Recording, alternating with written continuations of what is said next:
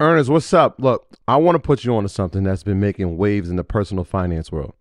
If you've been relying on Mint to manage your finances, I got some news that might startle you at first. Mint is no more. But hold on, because every cloud has its silver lining. And in this case, that lining is Monarch Money. For those of us searching for a robust, user friendly alternative, Monarch Money is stepping up to the plate. And from personal experience, it's hitting a home run. Let's get personal for a moment. Managing finances can be a maze of confusion, stress, and time consumption. Believe me, I've been there, jumping from one finance app to another, hoping to find that one platform that simplifies everything. Then came Monarch Money. Its ease of use, powerful features, and sleek design transformed my approach to managing finances. What truly sets Monarch apart for me, though, is its collaboration feature. With money being a top Discord trigger for many couples, the ability to seamlessly manage finances with my wife has been a game changer. No extra costs, just shared goals and clarity. But Monarch isn't just about managing your current finances, it's about building your future. Saving for that dream house, your wedding, or a once in a lifetime vacation becomes not just a possibility, but a reality with Monarch's intuitive tools. It's no wonder the Wall Street Journal held it as the best app for savings growth. Monarch Money represents the next evolution in personal finance apps. It's an ad free haven where your experience is the priority, constantly refined based on real user feedback. It's everything we've been asking for intuitive, powerful, and relentlessly focused on user satisfaction. Now, for a bit more practicality, Monarch makes transitioning from Mint a breeze ensuring you can bring all your tags and categories with you. Its intuitive design, customization options, and commitment to privacy and an ad free experience make it stand out in the sea of competitors. Look, after trying out Monarch for myself, I understand why it's the top rated personal finance app. And right now, get an extended 30 day free trial when you go to monarchmoney.com slash leisure. That's M O N A R C H M O N E Y dot com slash leisure for your extended 30 day free trial. Earners, what's up? Look, I want to give y'all a little peek behind the curtain of producing Earn Your Leisure. It's a lot more than just sitting down and chatting. It involves meticulous planning, recording, editing, and then promoting each episode to ensure it reaches all of you.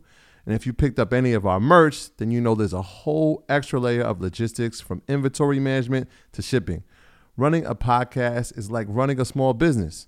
And speaking of business, I know many of you entrepreneurs are involved in e commerce. You understand how crucial it is to streamline operations and cut costs wherever possible. That's why I want to talk to you about ShipStation, the multi carrier shipping solution that integrates seamlessly with all your online sales channels. It's all about optimizing your shipping, connecting with expert partners, and freeing up more of your time to focus on scaling your business. Now let's talk about our experience with ShipStation. This tool has been a game changer for us, especially with automating routine tasks. Being able to manage everything from one dashboard and print shipping labels with just a click, absolute lifesavers. Plus, the discounts we get on shipping costs are incredible. Honestly, it feels like we're saving thousands. And as our show and merch sales have grown, ShipStation's robust automation and reporting features have helped us keep up without missing a beat. For those of you who get overwhelmed by order volumes, ShipStation's easy to use dashboard is a dream come true. You can import orders from any sales channel, apply shipping preferences automatically, and handle customer service issues right there. Not to mention the savings with up to 89% off carrier rates like UPS, DHL Express, and USPS. It's no wonder over 130,000 companies stick with ShipStation long term. So, are you ready to turn your shipping challenges into growth opportunities? Head over to shipstation.com and use promo code EARN for a free 60 day trial. Again, that's shipstation.com, promo code EARN. Start streamlining your shipping and scaling your business today. You created, you know, a space where there wasn't any competition. Mm. Then you became your own competition, which is very, very brilliant. So I think it's a lesson for just entrepreneurs in general to just think outside the box. Mm. Look at what somebody's not doing instead of looking at what somebody is doing and create a space, even if it's niche. Like you can make a lot of money in niche spaces. You don't have to be, you know, where billions and billions of Yeah. people are already competing. My graduates from my school being Forbes, backdrop. drop. Bag drop. A mic drop, bag drop. Bag drop.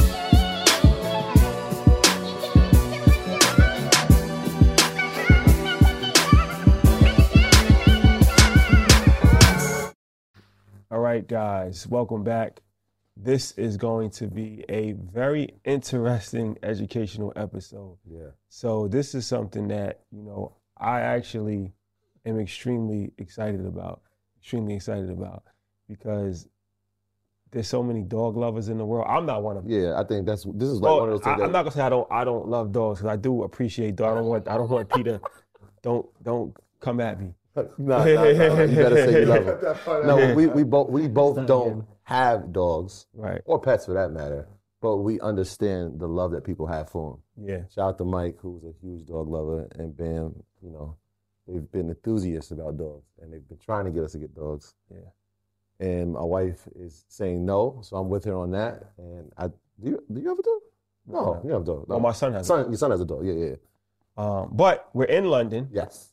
um, following up from an amazing trip, amazing last night that was legendary, what we talked about forever. Yes. Um, They're gonna remember this. yes, yes, we're still in London, so we're meeting with some UK entrepreneurs while we're here. Mm-hmm. So Ahmad Ahmed, say that correctly? Aman Ahmed, yeah. Yeah, yeah. Yes. um, is somebody that I actually connected with in New York, ironically enough. I'm not sure how did we originally meet. So it's Mike, Mike G, the intro to Oh, Mike G. That's that's extremely random. Shout out to Mike G. Shout out to Mike G. You know who Mike G is? Mike G G's my guy in Miami with the NFL players, and he had the club. Ah, yeah, yeah, yeah, yeah, yeah. Yeah. Um, oh, okay. Shout out to Mike G. Yes. So this was when I was in my financial planning uh, days, and this was years ago, probably like five years ago, maybe. I think it was 2018, to the back end. Okay, like Yeah, four years yeah. ago. Um, and I had an office in Manhattan. You came to my office in. Manhattan, and um, we spoke. And he told me that he has a company that um, makes content for animals, for dogs and cats, and it's like sounds and um, you know visual content. And I couldn't really fully understand it. I can imagine you sitting there like, okay, Yeah. okay. Nah, but then he was telling me like, you know, the company's making millions of dollars. They had a write up in Forbes. Yeah. And I started looking at the business model behind it. And then I'm like, okay, I understand it. It's just like, you know, animals, pets specifically, Mhm. billion dollar industry. Yes. Like, as far as the care, hmm like, you'd be surprised. People get their dogs manicures, Mhm. clothing for, for dogs and cats. Um, of course, veterinarians, that's a whole That's thing. super pricey. Um, dog camps, yep. dog daycares, dog workouts, like they Dog sitters. dog trainers. There's a whole industry. We didn't say dog food. Well, of course, That's the biggest. every dog's got to eat. Yeah, So, literally. but yeah, for sure. So, but if you um, if you understand the podcast space, you know one of the most popular podcasts. I forget the name of it, but one of the most popular podcasts, one of the most popular forms of content on YouTube are like rain noises. Like it's just that's the whole thing. There's nobody talking nothing. It's just like rain noises, like in the Amazon and like waterfalls and stuff like that. And people like use it to go to sleep. Yeah, like you see yeah. like rain noise on YouTube. It's like a hundred million Yeah, views my kids use it. of like a five minute clip of just rain. Yeah. Um, And just let it run. And, you, and after you let it run, there's a playlist of them. And you just keep going. yes. So, um, yeah. So, what created is actually kind of similar to that a little bit. They call it the Petflix. That's what the media calls it, right? That's what the media calls it, yeah. the Petflix. So the reason why it's called Petflix is that think of Netflix like the content that you have on Netflix, Right. But think of that for pets, dogs and cats specifically. So you have like, and we're gonna talk about it, but you have the noises, like you have some content that's just noises, but you also have content that's actually made for animals. So it's like visual content, that you content, could yep. play on t- on TV and put your dog in front of the TV and the dog watches it.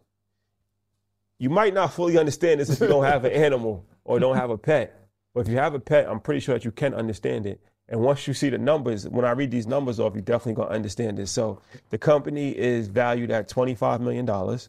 Um, and it has 50 million pets around the world and 151 million hours of content consumed last year. Yeah. Um, and it's called Relax My Dog, Relax My Cat, right? That's right. Yeah. Um, so, all right, that's a good intro. First and foremost, thank you for joining us. Thank you for having me. Appreciate it.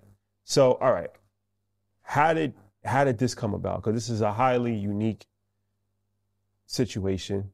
What gave you the idea? How did this happen?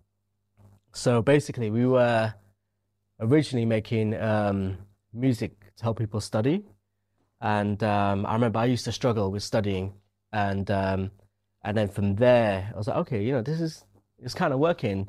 And at the time, I had literally a, a thousand, one thousand five hundred dollars, a thousand pounds at the time, um, to start a business. And I found um, the only music producer that I could afford was based in El Salvador, and um, we were basically he said something about his dog and cat getting noise anxiety from living in one of the most violent countries in the world when you've got guns and police sirens and all that stuff going off.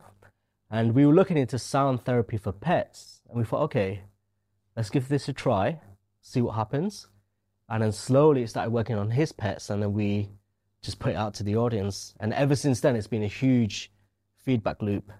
We get the data, we iterate. We get the data, we iterate, and it's it's just got big from there. So what, what's that process like? Because you're making music for human beings to making music for animals, right? Like, is there a sound rate or BPM? Like, how, what's that process?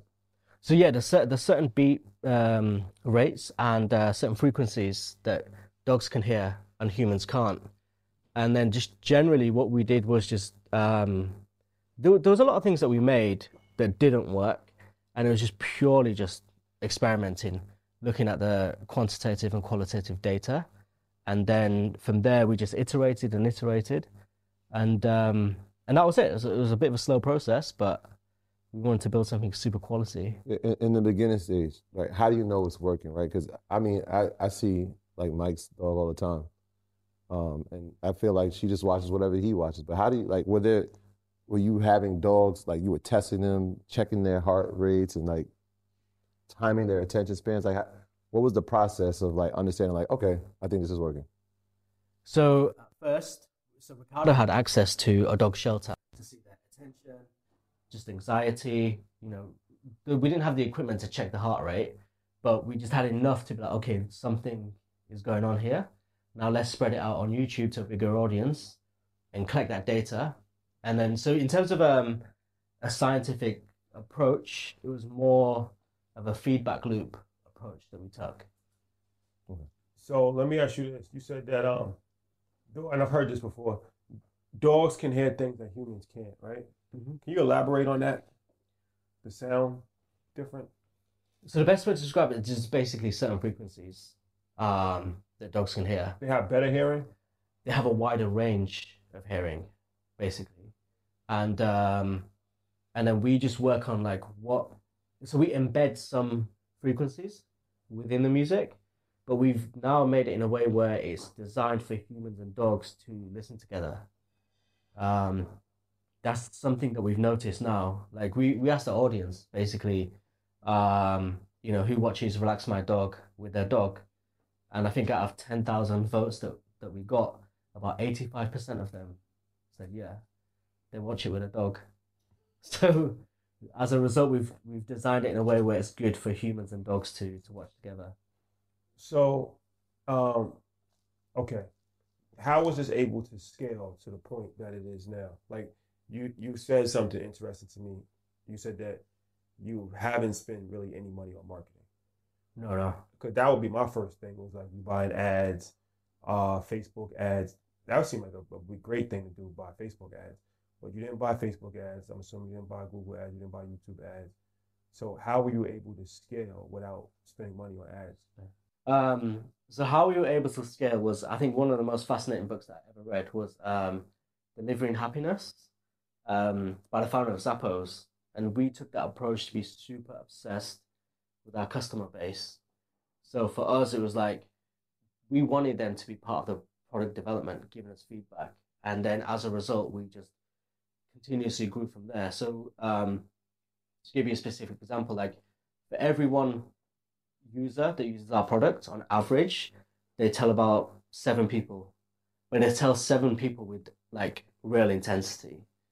So as a result, we were able to scale that way. And in the nine years I've had the business, like our marketing spend in total has been five thousand dollars. But to be honest, that th- five thousand dollars was mostly just experimenting and failing. Like we we got nothing out of it. So technically, mm-hmm. it could have been zero. Do you have a system in place for? So you said like referrals, pretty much. You have a system in place to encourage people to like give referrals, or they just do it on their own. They do it on their own. So there's no system in do it place on that's it 'cause we- no-. Yeah, at the end of the day, um, humans, dog owners, are so emotionally attached to their pet that if they find something unique that works, they want to tell the world. And as a result, what we did was we approached micro influencers, and we have tried to in- incentivize them to give them something in return. But generally, they don't care. If this finds something that works, they'll tell everyone. So micro influencers, you're approaching them, and they're doing it for free. Yeah. you're just giving them like access to the product, or you just E- e- even that they they don't even want access to the product like they because they, consume it on youtube or spotify or apple music um but even if we offer them a subscription sometimes they're like they're, they're doing it they're doing it from their heart so what's your what's your pitch to the micro influencer?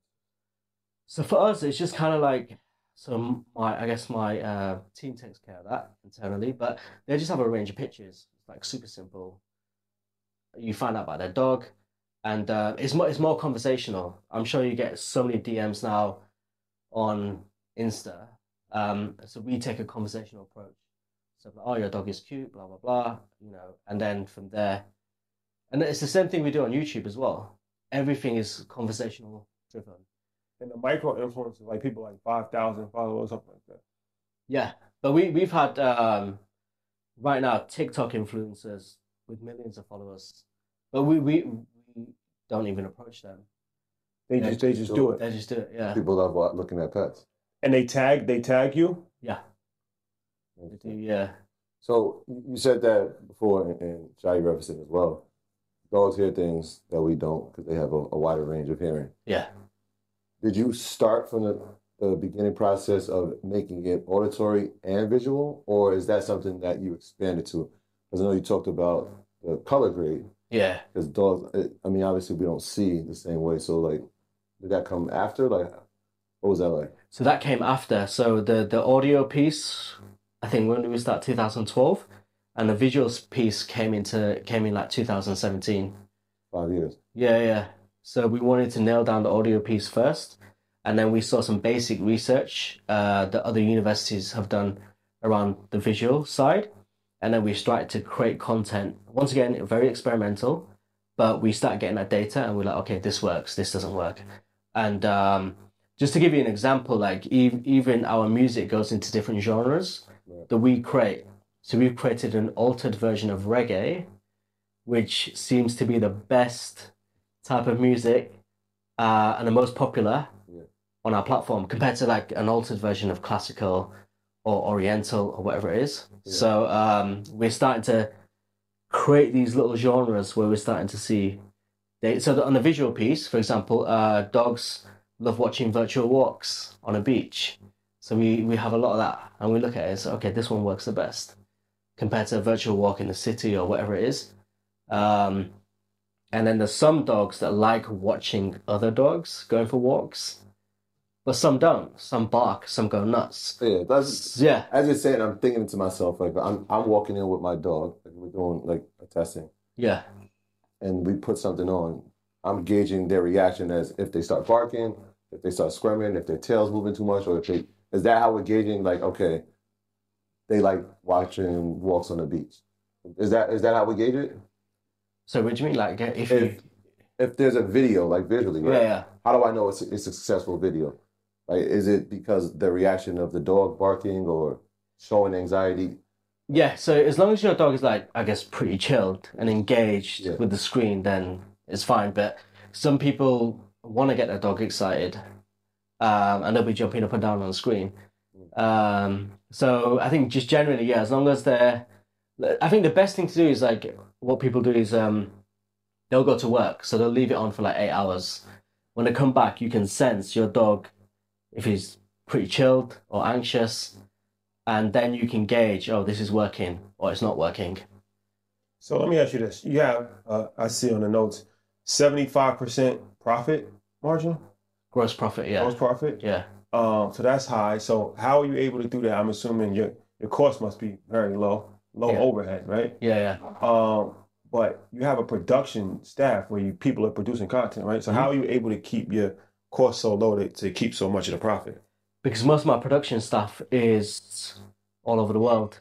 And the other thing is like, uh, when I first started business, like the biggest book that had the impact on me was Tim Ferriss' The Four Hour Work Week.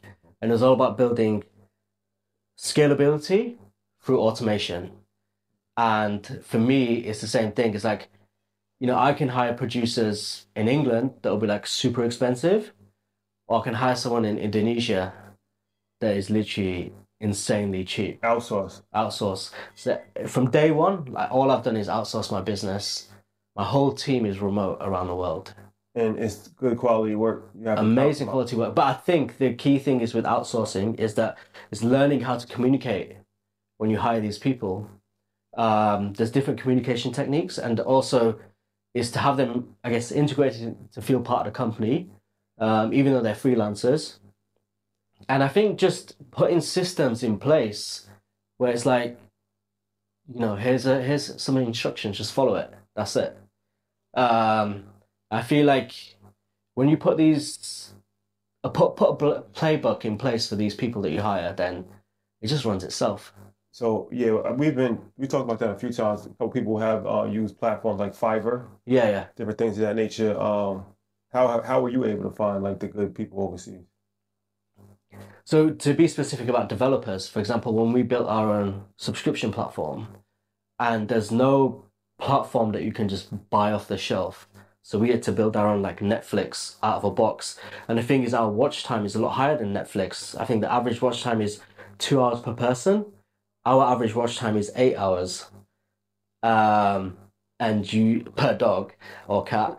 and uh, and if you look at that, that's a lot of bandwidth that's being used. A lot of bandwidth. So like how do we you know build put our costs down and our, our margins high on a subscription service. So a lot of that going back to developers, it, it's kind of trial and error. I think I've done enough of outsourcing as an entrepreneur for 10 years to know and gauge what works and what doesn't work.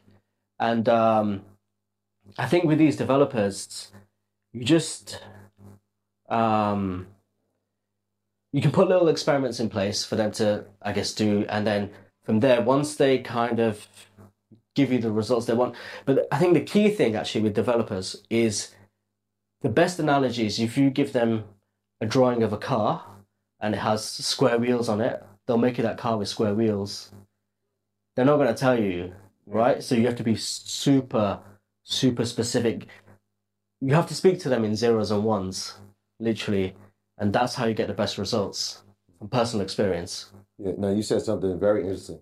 The, the watch time. Yeah. So obviously, a lot of people consume it on YouTube. So I wonder what that looks like from your end, because having a watch time of eight hours, you know, for ad dollars, it makes a lot of sense to put a lot of ads in that the, the space of those videos. So how how is that for you guys as far as just revenue from just ads on YouTube? So in terms of, sorry, uh, can you rephrase? Like, So obviously, when you have a watch time of over eight Yeah. hours, even like if you have a watch time over eight minutes, you can generate revenue from that. yeah, yeah. So is YouTube one of those main generating sources of income for, for the company because the, the watch time is so long? Yeah, YouTube is one of the main sources. That's right. But um, I think YouTube obviously automatically places um, mid rolls when the user is going to be likely the most engaged. So that just takes care of everything. But um, you know, yeah, as a result, our watch time is insane. Like I think it's a 155 million hours in one year. Wow. Who, who's your competition? Do you have competition in the space? Maybe it's very, very small competition, but for us, I think what we did was like with Relax My Dog, we thought, okay, this is working. And for us, it was like, let's copy and paste our YouTube channel and send traffic to that. So we have Calm Your Dog, Relax Your Dog, Calm Your Cat, etc. etc. Different YouTube channels? Yeah. How many subscribers you have on YouTube Combined, uh, 2 million. between the different channels? All of them, yeah. But Relax My Dog is the is the, the premier one. That's the one that gets the most. Yeah, yeah, but the other ones that we designed to compete against ourselves are, are growing. So you designed it to compete against yourself. Yeah, yeah. Relax My Dog, Relax My Cat. What's the other one? Uh, calm your dog, Calm Your Dog. relax your dog, and uh, calm your cat, So what's the and difference? pet tunes. What's the difference between Pet. Calm Your Dog and Relax Your Dog? For us, there's um. Right now, they're very similar, very very similar, and I think the reason why we did that was um just to protect protect us from an SEO perspective, and to send traffic to all of them, to create our own competition. That's actually very that's actually very brilliant because it relax my dog becomes popular. You can see somebody making a calm your dog. Yeah, You can see that happening, right? And it's like now that could potentially kind of drive people from relax my dog, calm your dog, same type of content. yeah, So it's like, all right, instead of letting somebody else do it, we'll just copy ourselves. And now we have calm our dog, hmm relax my dog, similar type of concept. When you Google it, one of them is going to come up, exactly. and it's going to be now it's going to be hard for somebody to do the third. Like, what is what's going to be next? Yeah. Kill the, like the, oh, the best the best competition is yourself. Yeah. Literally. That's it, and that's what we did. Hmm. So you said that obviously we're on YouTube, but you have the subscription service. Yeah. So what's the difference in variation between the YouTube and now subscription uh, service? So the subscription service is growing for us. It's still quite new, um, because of the technology that we've built. It was like how do we balance the growth versus the cost? So that's still growing. But then you know we thought from our perspective was like let's just flood our content in as many platforms as possible, and just create as many revenue sources as possible. If that means cannibalizing against ourselves, I'd rather cannibalize against my own myself than someone else do that. Mm. Okay. And where's the biggest audience? Because we go to a lot of cities, especially the United States. Yeah. I mean, it feels like every like we've been to San Francisco, LA. These are big dog markets. Miami. Wh- Where's the biggest audience that you guys? It's the US. Is it? Yeah, yeah, 52% US. And then the fastest growing audience for us is South and Central America. Mm. Um, and actually, the fifth fastest growing audience is India. So it's all over the world. So what's the verticals here? You have the YouTube channel. Mhm. You have a subscription model Yeah. in place. You have, and what else do you have? Do you have anything else? That's the YouTube. Uh, all the music streaming services, so Spotify, Apple Music, etc. All right, so let's break each one down. Yeah, So let's start with the music. So all right, well, which one did you start first? YouTube first. YouTube first. All right, let's let's do that. So the YouTube was the first one, Yeah, and that was putting out music, Mhm. video format of music, yeah, then actually putting out content, right? that's right. Yeah, Okay, that grows. Then from there, you go to music, Spotify, Apple, Mhm. and you're just taking the music that you already have on YouTube Yep. and putting it on Spotify and Apple. yeah, So using the same content just in different verticals. Correct. Kind of like how we do a podcast. Like we'll put the podcast out on YouTube, but then the audio goes on Apple, Spotify. exactly, exactly. Who's making this music? My music producer Ricardo. We've been working together for nine years now. Oh, so it's an in-house situation. In-house, yeah, You yeah. own all the music. Everything is made in house. The music, the video, everything. It's based on our own research. Okay. Like, you can go to Apple Music and pull up. How many songs have y'all made? It's like It's it's got to be in, in a, like two thousand hours. So you just make you just make like a couple songs a day. Like you can just. So it's it's just beats though. it's mostly instrumentals, but some of them now are having um, some of the new stuff we're doing is having more audio in it. So we're experimenting with the audio side. so you had to go through a process of studying the obviously the BPMs and the rhythms of all the music. There was a Yeah. report the Guardian said that. I, I know why you said reggae. I read the report that the Guardian said reggae and soft rock were the most popular. Exactly. Yeah. And so uh, most of the rhythms based on that, are you guys finding that you know what these rhythms also also work too? Yeah, so um, some of it's based on that, and then some of it is either we just alter it a bit more. So if it's reggae, we, we obviously we make everything in-house anyway. We'll just continue to experiment with altering the sounds a bit more. Um, but the other thing that works best that's up and coming is um, more of an oriental type of music that we've started experimenting with, and we're seeing that um, becoming popular. Do you do you notice that certain dogs, certain sounds will work better for, or is it No, no. So basically, e- every dog is so individual. Yeah. Like it's their personality. Um, I think that's why we create such a range of content. And even on the visual side, like some dogs actually love watching sheep, where some don't. Some dogs love watching dogs. Some start barking at the screen. So we create such a range of content for you as the owner to be like, all right, you can try, see which one works. What did you? Okay, so YouTube, Apple, Spotify, subscription. So let's talk about the subscription model. Mhm. When did you put the subscription model in place, and what does the subscription model have that separates it from the free content? So for us, obviously it's ad free. Um, and more importantly, we are now collecting data on your dog. And then as a result, we create customized playlists. So like if you go on YouTube, because we have such a range of content, thousands and thousands of hours, the only drawback is you as the owner have to experiment to be like which one works for my dog, which one doesn't. Whereas for us, we collect that data and we create a curated playlist. Um, which saves you quite quite a bit of time. And as a result, if you know we look at the watch time metric, so this playlist might work for a certain period of time, but then eventually, you know, we might have to change that. So when you say collected data, you're based on the content that you're consuming, Yeah. how long you're consuming the content. Yeah, You can say your dog likes this music more than that music, Mhm. and now we can curate a playlist. Like your dog is more into reggae than salsa merengue. yeah, yeah. Literally, that's it. and when and when you do it, you're gonna send them the playlist that you've made. Like, Yeah, all yeah. your music. yeah, it's all our content.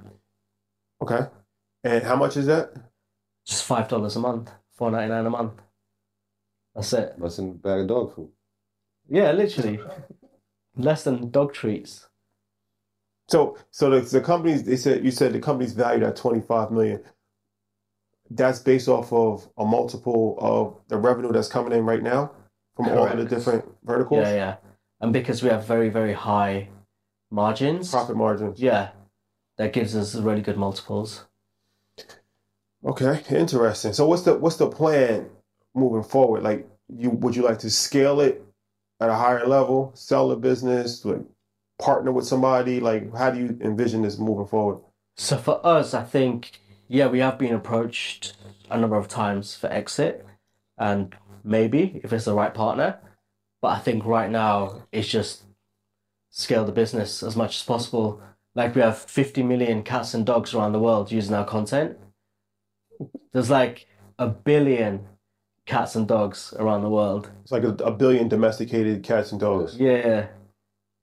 So we like, we got more to go. What about what about partnerships? Have you have you thought about like partnering with like uh I don't know like a dog food company or something that or like one of these like um dog shows like ha- have you ever done any collaboration and because that seems to me like that there's a lot of collaboration that kind of would make sense. We have we have done a lot of collaboration. So on our YouTube channel, we also have vloggers.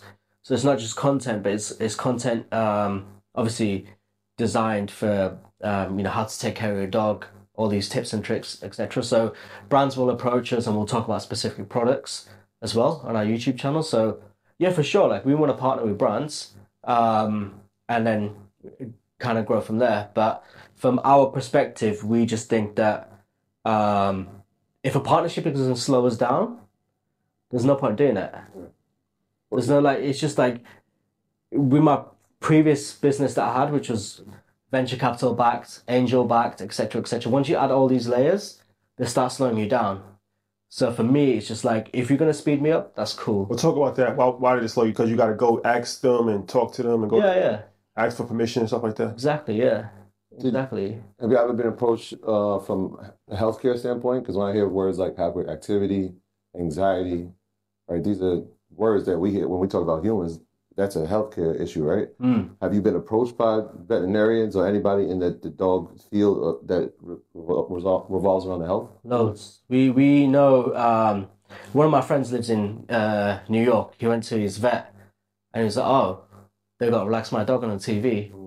So a lot of vets are using it. A lot of shelters are using it. I think um, during July Fourth in America, um, the biggest like shelter network was talking about us on Fox News. So yeah, there, there's a lot of areas that we are going into that's being used. But it- it's it's just around like at the end of the day, it's mental health for your pet. Right. That's it. Um, so if it's a vet, a groomer, massage, a shelter, in some way it has a positive impact. Mm-hmm. Is, is there any visions for maybe? A, I know, like a lot of people go to a dog trainer, or they, like you said, like a, a mental health gym. Yeah. Shout, shout out to our guy Dave Cullen on Detroit. For human beings, is there ever a vision of having something like that for Relax My Dog, Relax My, my Cat, where that people can actually come and see the experience outside of the YouTube or outside the actual subscription service to have it amongst a bunch of pets? Yeah, it's so interesting actually. Um, that is something that we're looking at doing in India. Um, there's a, a bunch of high profile people that have been approached by, so we might be looking at doing that because um, the the relationship, I guess, with pets in South Asia, going from street animals and classified as dirty or whatever, is changing like super quick. So we are going to be doing something very similar. So, um, being based in the UK, Mhm. started a company in the UK, um, but you do a lot of business in America as well, right? Yeah. So, can you talk about that? Because you know, a lot of our, most of our audience is an American audience, but Yeah. you have a lot of support and a lot of listeners in the UK. So, what was what was the challenges, if any? What were the you know hurdles that you may have had to face, and what how is it to do business um, cross continent? Because I don't think a lot of people have a full perspective of doing business on like two different continents, especially in America. Most of the time, it's like if you're an American-based business, smaller type of, just focus on America. Mhm. I know you you you do both. So, what was some of the the learning experiences, challenges, th- things of that nature? So, in all, all honesty, I think for us, we were like, right, how do we get to the end consumer without having a middle person? And that was it. So, doing business in America, wherever, like, you know, we're global now, but that's because how do we reach the end consumer? So, for us, you know, I guess partnerships, if we approached, like, I don't know, PetSmart or whoever it was, like, in all honesty, like, I, I have no time for that. It's a waste of my time because of the level of bureaucracies. It's like, why do I want to go to a big pet retailer when I can jump over you and get directly to your customers? So that was my approach from day one. So doing business in America or wherever is just uh, distance isn't uh, whatever country isn't um, an issue. If I can access the end consumer, that's all I care about. I don't care where you're based. So you, obviously, your music background has helped you in a different asset now, right? this is this is pretty incredible. So how many? Because I know you outsourced a lot of, of the work, but how many people are doing the day to day work? Are you still day to day, or is there you built people around you that you directly have contact with that are not being outsourced? How big is the team? So the team, we're about 20 people around the world. Um, and we have a core team in Manchester. And uh, they do all kind of like the marketing, etc. And then um, the day to day, I'm kind of like in and out a little bit. Um, but yeah, so just, nice. yeah. But um, yeah, kind of, and it's good to step outside your business. Sometimes you have to like work on your business rather than in your business. And, um, you know, I guess the past few weeks I took a bit of time off uh, just to like look outside and think where I want to go. But um, it, it's fun. It's fun. It doesn't feel like work. It's it's my life. It's my lifestyle. So, um, are there any festivals for dogs? Like a dog festival? Hmm. There's big conventions. Like I think in England they have one called Crufts. I think maybe they might have one in like Miami somewhere. Okay, Um, but I don't think there's any like actual festivals. that might be. That might be. That seems like a good idea. Have Yeah, like yeah. different events, different contests, different like, There was one in New York actually I went to, but I think that was just like a one-off thing. and then like even like the music, like you're playing, you can actually have like a live DJ. musical performance. yeah, literally. Dog fest. Dog, there is a dog fest in the UK. So, Oh wow. so it's like a dog. par- It's maybe like an open park, like a Hyde Park, and they have the DJ playing the music, and everybody's just chilled out on the grass. I, I, I can see this. I can see that. Yeah, Yeah. they listening to it on YouTube. Listen to the music. I mean, if dogs can't watch it, if their owners don't watch it, right? They can't turn on the TV. You Yeah, yeah, know exactly. what I'm saying? So now you got a bunch of people.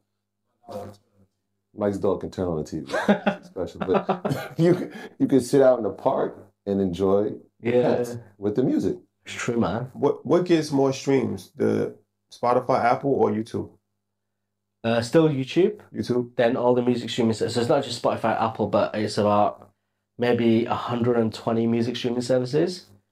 Um, all of them combined and aggregated, and then then the subscription. Yeah, So more, but more people still watch the YouTube than the that's audio. right. Yeah, yeah. So speaking of like you said, you've been approached by a couple of VC firms. How have those conversations gone? Like as far as um, obviously you haven't taken any deals yet. Mm. So what what made you not take a deal? Like what were some of the things that was like turn off? Like how was those conversations with VC firms? So because I had another VC backed business, You did? yeah, Okay. I went through that game, Okay. and With the music side. yeah, Okay. with the music side, yeah. And um, I think for me, learning through that was just like with VCs, I'm very, very like. So the thing is, right, there's very few good VCs. It's a very small circle. And the majority of them have not been entrepreneurs. So my question is like, have you ever struggled? And a lot of them have come from like, you know, uh, KPMG or whatever it is. Um, so they've never seen struggle, and they're they're there talking to you about entrepreneurship. I have zero respect for that.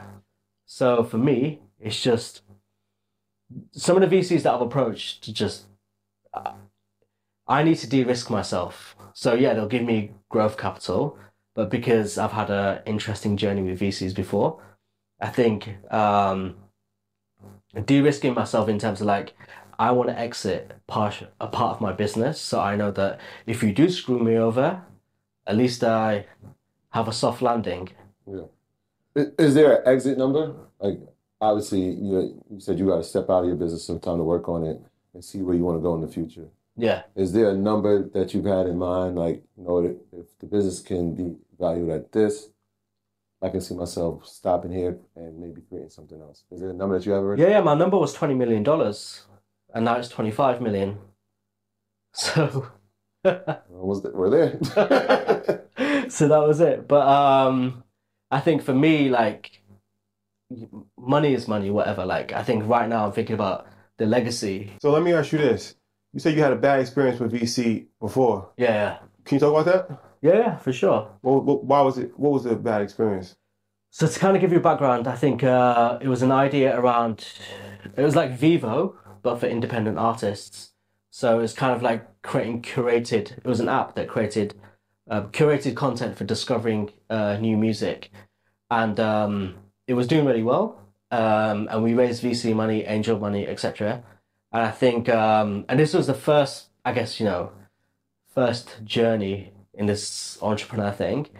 Um, I think it just became and also me as a CEO learning like what type of CEO that I want to be and more importantly what type of business I want to build because um you can build a billion dollar business and you know you might exit for a billion but you've you're probably at the age of 30 but you look 50 because you've been worked out like so hard and I think um I had to I had to question like what do I want do I want a business that hel- that is around my lifestyle and my stress levels or do I want to ha- have a billion in a bank but look like shit for the rest of my life? Do you know what I mean? Like, Typical. so uh, to answer your question in terms of the VCs, I think all it did wa- is create too many layers of bureaucracy. So when you take VC money, you you're not an entrepreneur. You're an employee to your own company, and it depends how comfortable you are with that. And I wasn't. Yeah. Yeah. That's like Dame Dash said, you're not a boss unless you put up all your all the money. When exactly. somebody puts up money for you, they're your boss. Exactly. At the very least, your partner.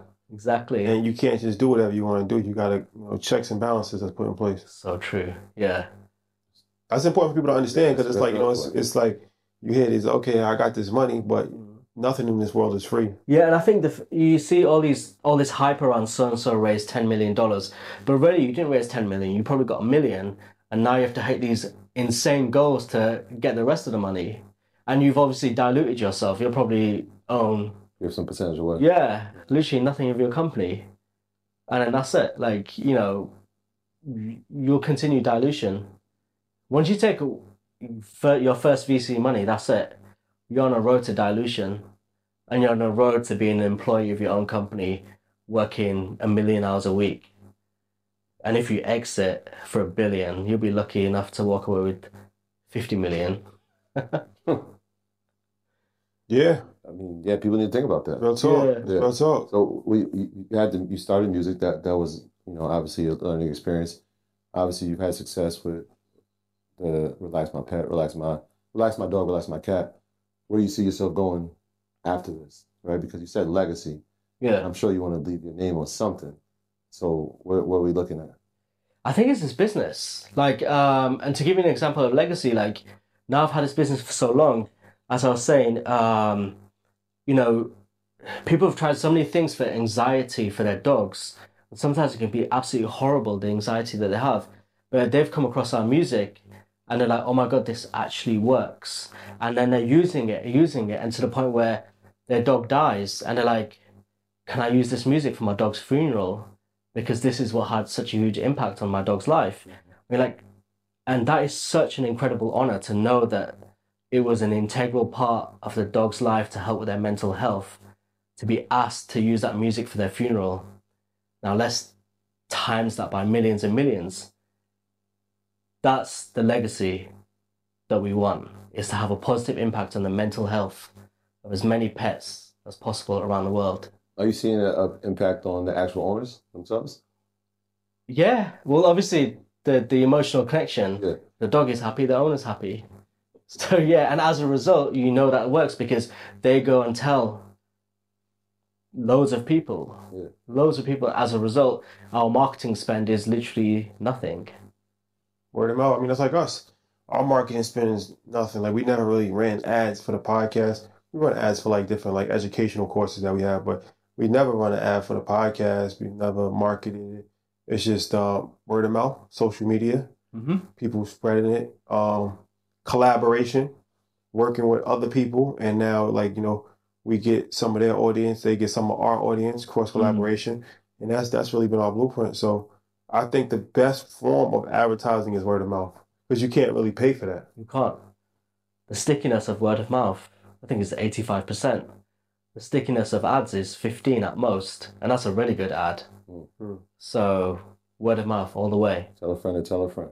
Yeah. Yeah, and you know it's one of these things where nobody's thinking about it. Like you know what I mean? It's like who would have thought that you know this would be something that would be a profitable business? But when you really think about it, I mean, it makes a lot of sense. Yeah, yeah. and people, you know, they love their dogs. So you created, you know, a space where there wasn't any competition. Mm. Then you became your own competition, which is very, very brilliant.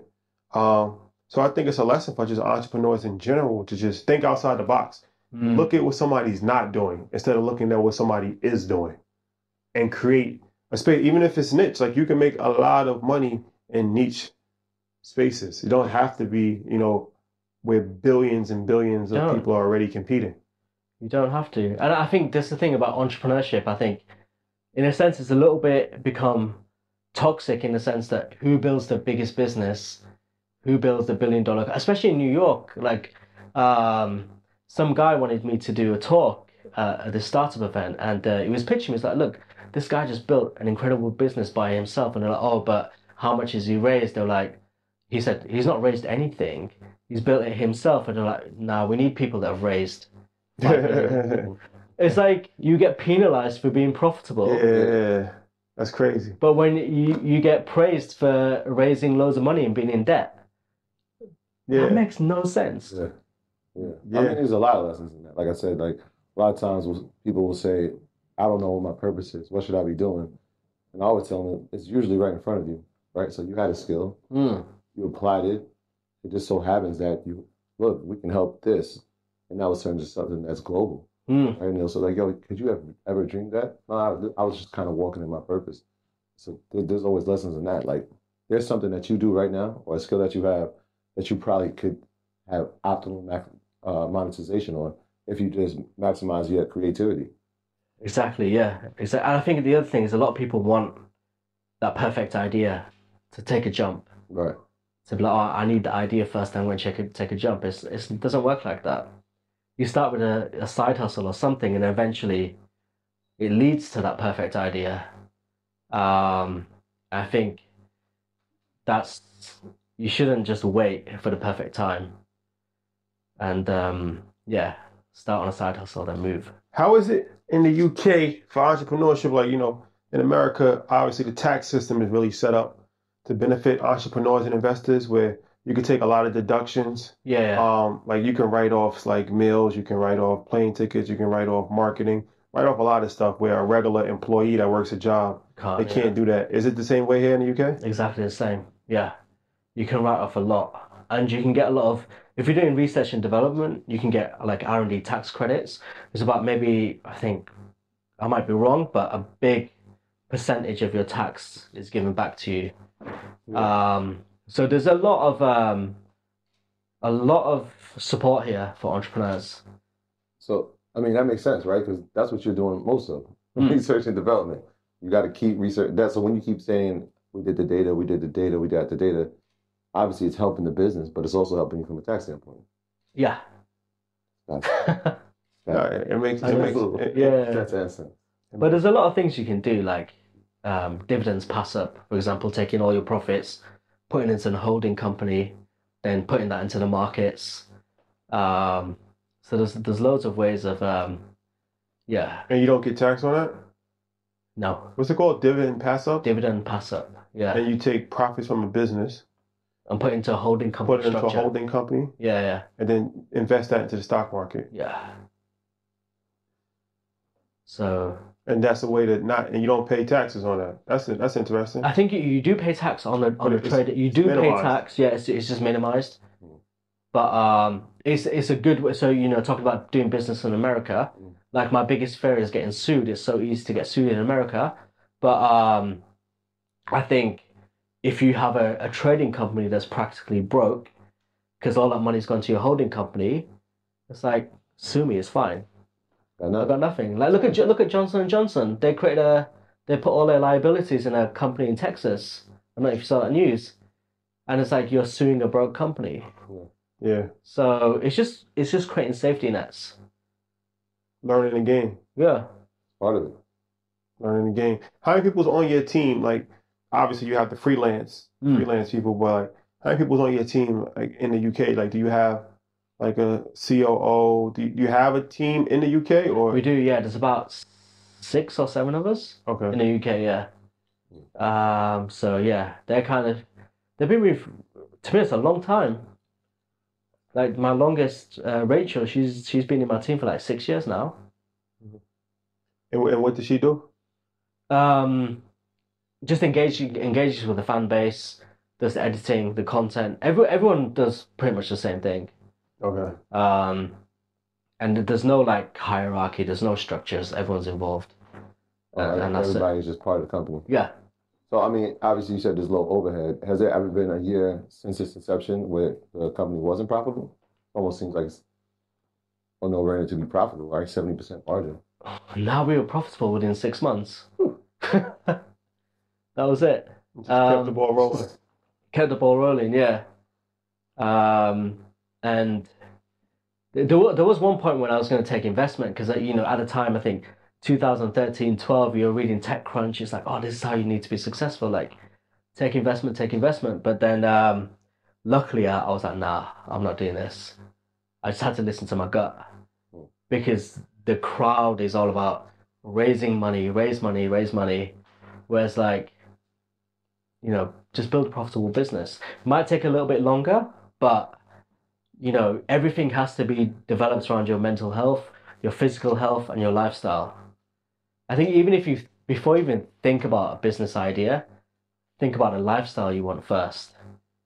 And then how do I build a business around that lifestyle? you know, it's it's it's one of these things that um even for us, like, you know, we've been approached like, you know, not like from VC firm, but other companies that you know kind of threw out some ideas of like, you know, what would it and I'm like, why would we sell any portion of our company now when A, we don't need the money and we're profitable and we're scaling Hmm. at our pace. Like, so how I look at it, like, unless it's going to be something that is just unbelievable and you can't turn down, Yeah. what's the point, right? Because it's like you only, and how I look at it, you take money for one or two reasons. You take money to scale, which you can actually scale through other ways too.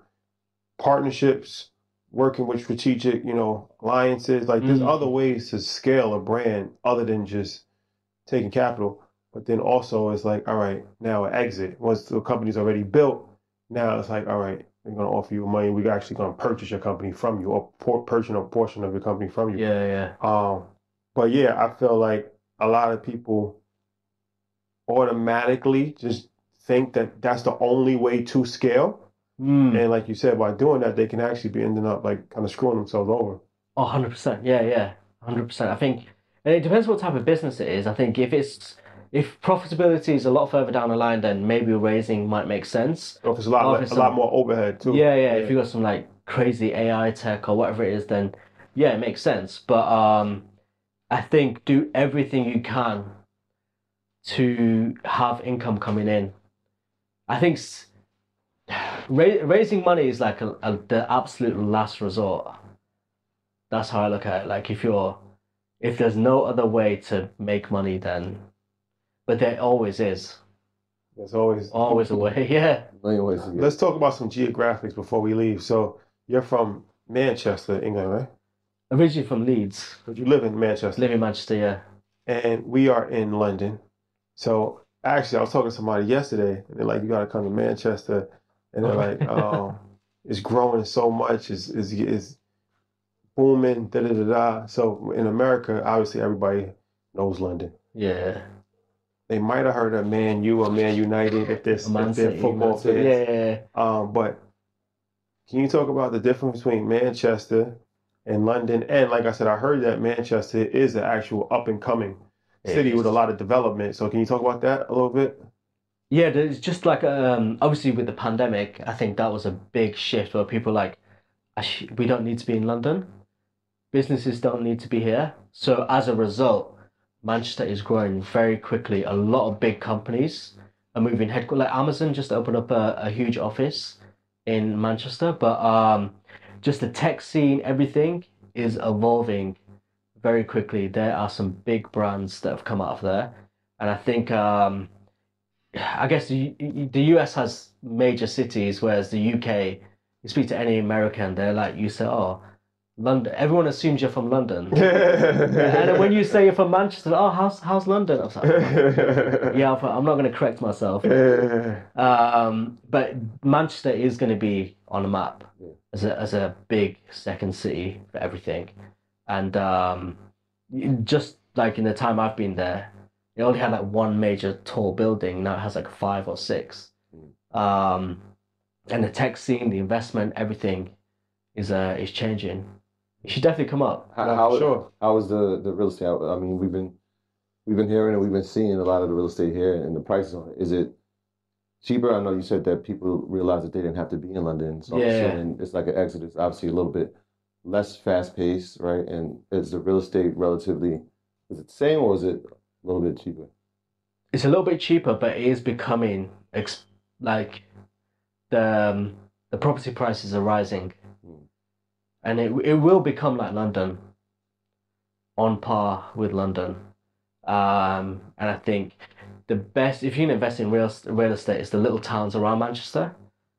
Those are the, the smartest places. Like what? What's the name of those towns? Like even like like Bolton, Oldham, like these places. Bolton. Yeah, Andy Bolton. yeah. now these places are considered like really bad at the time, but they are ch- like give it another five six years because of the access routes into into Manchester. Gentrification. Mm-hmm. It's gonna change super quick. So it's like a lower class suburb right now, but you can see the change happening. The change is happening. Yeah, yeah, very quickly. Like even the the apartments that I bought in the city centre of Manchester, like when I bought them, they were pretty much in the city centre, but it was a wasteland area, and now it's kind of like changed into, I guess like uh, like Chelsea, New York, like that type of vibe. Mm. Um, it's become super hipster, Mm. and uh, literally that was in less than five years. You changed the neighborhood, man. Sorry. I said you changed the neighborhood. Yeah, literally, yeah, I did. Yeah, early investor. Early- I just saw. I think the best thing to do was like, if you look on the the, the planning permission website, you can see what planning permissions have been approved, and then you're like, all right, cool, let me get in now. So, for example, Manchester City, which is now the biggest, is so much bigger than Man United. That football team is owned by the Sheikhs. Um, UAE. Abu, Abu Dhabi. Abu Dhabi. Yeah, yeah. So the Etihad Stadium and that whole area, um, they're now building a huge arena next to it. So I bought property next to that because I thought, right, five years, Yeah. it's a no-brainer. Because you all you do is just look at planning permission and like, the city is extending in all areas. Let me get let me get in now. You know, it's so crazy um, because no matter where you are, it's the same thing. What you're speaking about, um, the Mercedes-Benz Stadium in Atlanta, that was something that you know we was talking to T.I., famous rapper in America, and he was saying that he was buying property all around that area because he knew once the Mercedes-Benz Stadium was there, the whole area is going to change and everything is going to become more valuable, and that's what happened. Yeah, yeah. And also, what you said as far as um, we just interviewed somebody a few days ago, Julian Gordon. He's a real estate investor in America, and he was talking about um, looking at this the city plans. Like in America, like you can go to like local council meetings, and Yeah, like yeah. the city has like plans for like the next five, ten years. yeah. Not necessarily exactly what's going to happen, but that's their plan. So they can say, okay, like a shopping mall will be coming here in two years. So you kind of have an idea of what's going to happen. Mm. And then it's like you can make an educated decision like, okay, if Tesla's putting a car dealership, if there's a shopping mall, if there's a grocery store, obviously the property value is going to go up. Yeah, yeah. It's literally a no-brainer. I think um I think I guess it's the decentralization of cities, especially after the pandemic.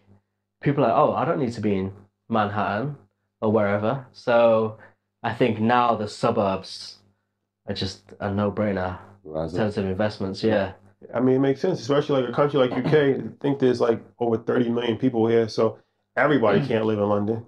And then there's more people that's coming. Yeah, yeah. Um, so it's a need for a second city or even a third city, right? Yeah, yeah, It just, is. It just makes sense. And then even with the United Kingdom, um, I feel like a lot of a lot of Americans aren't fully educated on that either. Like they think of the UK and they think of London, England, Yeah. but um, it's like Wales, Mm. Scotland, Northern Ireland. Like this, that's why it's the United Kingdom, right? Yeah, it's, yeah, it's not just like one territory. It's like All four, of that. I think four, something like that, right? Wales, Scotland, North. Yeah, four. Yeah. Four. Yeah. That's a geography tip for you guys. A little education. Yeah. in there.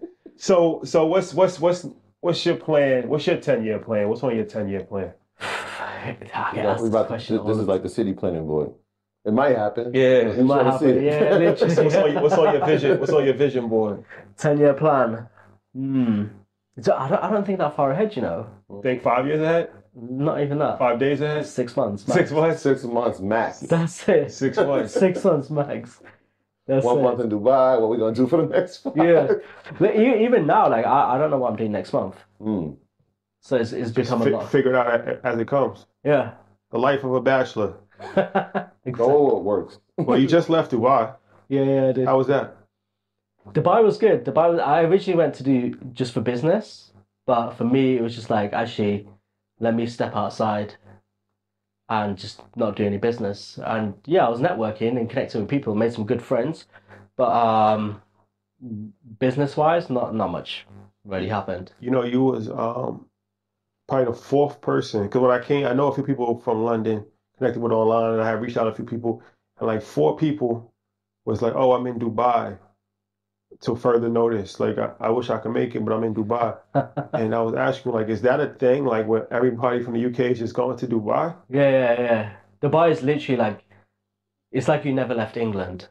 Mm.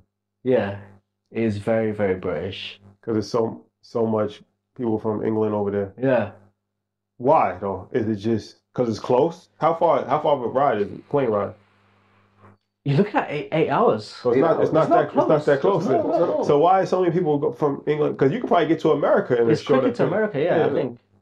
It's probably like six hours to Yeah, America. New York. Yeah. we don't New York anymore, huh? So um, I think people obviously opportunities. Dubai is like trying to compete against um, the world in every aspect, from crypto to real estate to tech to everything.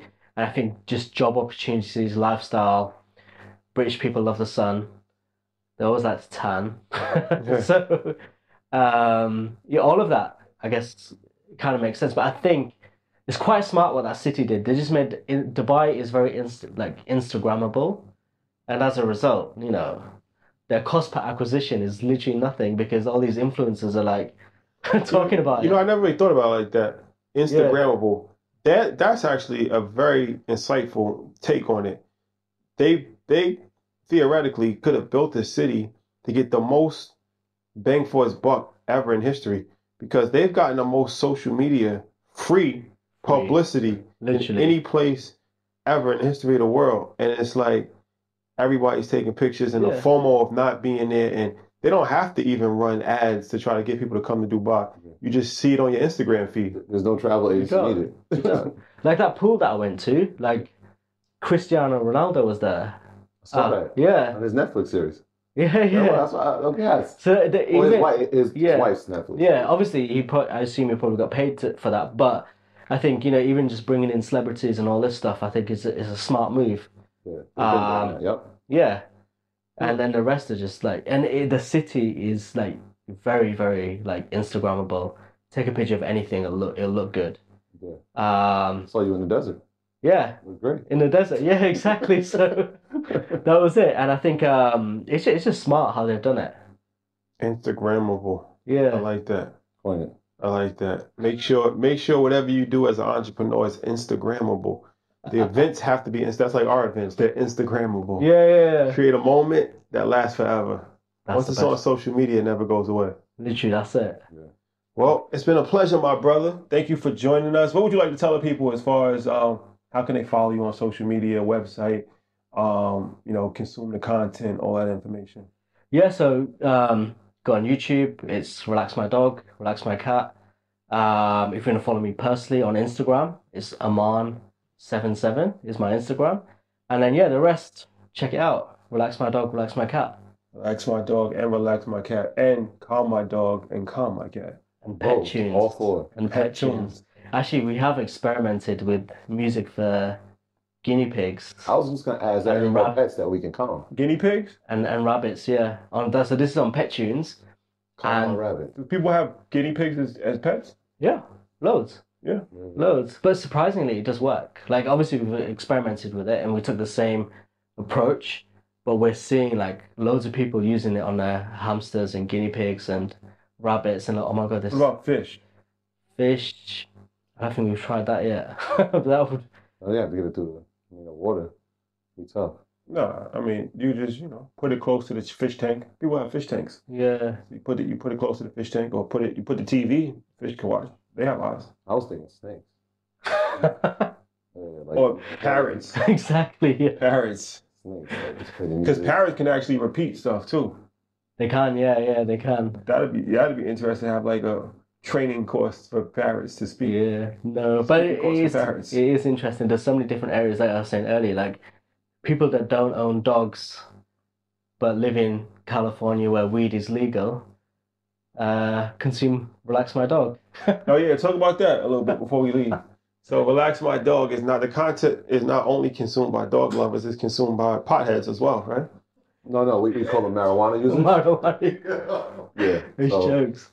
Shout out to all the marijuana. Yeah, so apparently they they get they get high and they start to vibe off of the off of the vibes. They do, they do. It's crazy. Like we saw, um, I guess comments coming in where people are, oh, um, because the color it's color graded. It's virtual walk. It looks kind of looks kind of trippy when you watch it, and they're like, oh, yeah, I don't have a dog, but I love watching this when I'm high.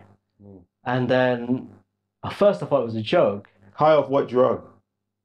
Weed, I assume. Because when you say the color thing, I'm thinking maybe psychedelics. Maybe LSD. Yeah. I don't know. I Well, didn't depending watch. what kind of Mushrooms, you LSD, smoking. stuff like that. Yeah, yeah. But if you see it, the colors that, not that I would know, but I'm just saying, it, I know, I it mean- would, I mean, I- it I- would seem from watching it on TV, it seems like that's the kind of trippy vibes you're in. I've seen edibles do that to people.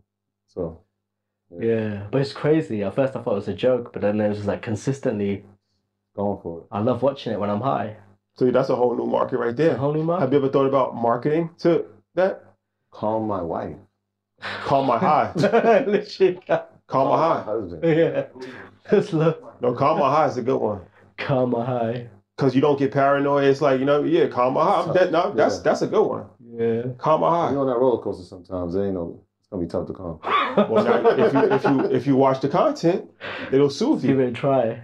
Give it a try. Um, but like like I said, obviously, uh, it's mostly from America because I think a lot of states weed is legal now. Yeah, all of them are. Probably like not not all of them. twenty. Oh, maybe thirty. Over thirty. Yeah, a lot, 30. a lot. And now they even have some states um, where psychedelics are legal, like in Oregon, mushrooms. Oh, wow. Mushrooms are legal.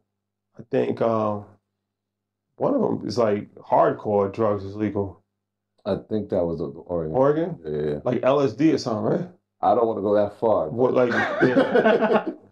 I, I think you're, uh, you're referring to Oregon. Yeah. That's Yeah. all. folks. But in, in uh, Amsterdam, drugs are legal. Yeah, yeah. That's I think that's the only place in Europe. Yeah, because they weed. said out here you, you can't even smoke weed. Weed's not legal. In No, UK. no, none of it is. So A little less progressive. Learning from my friends across the pond. yeah, exactly. well, there you have it. There you have it, ladies and gentlemen. Troy, housekeeping items? Yes. Shout out to everybody um, on EYL University. Shout out to all our earners.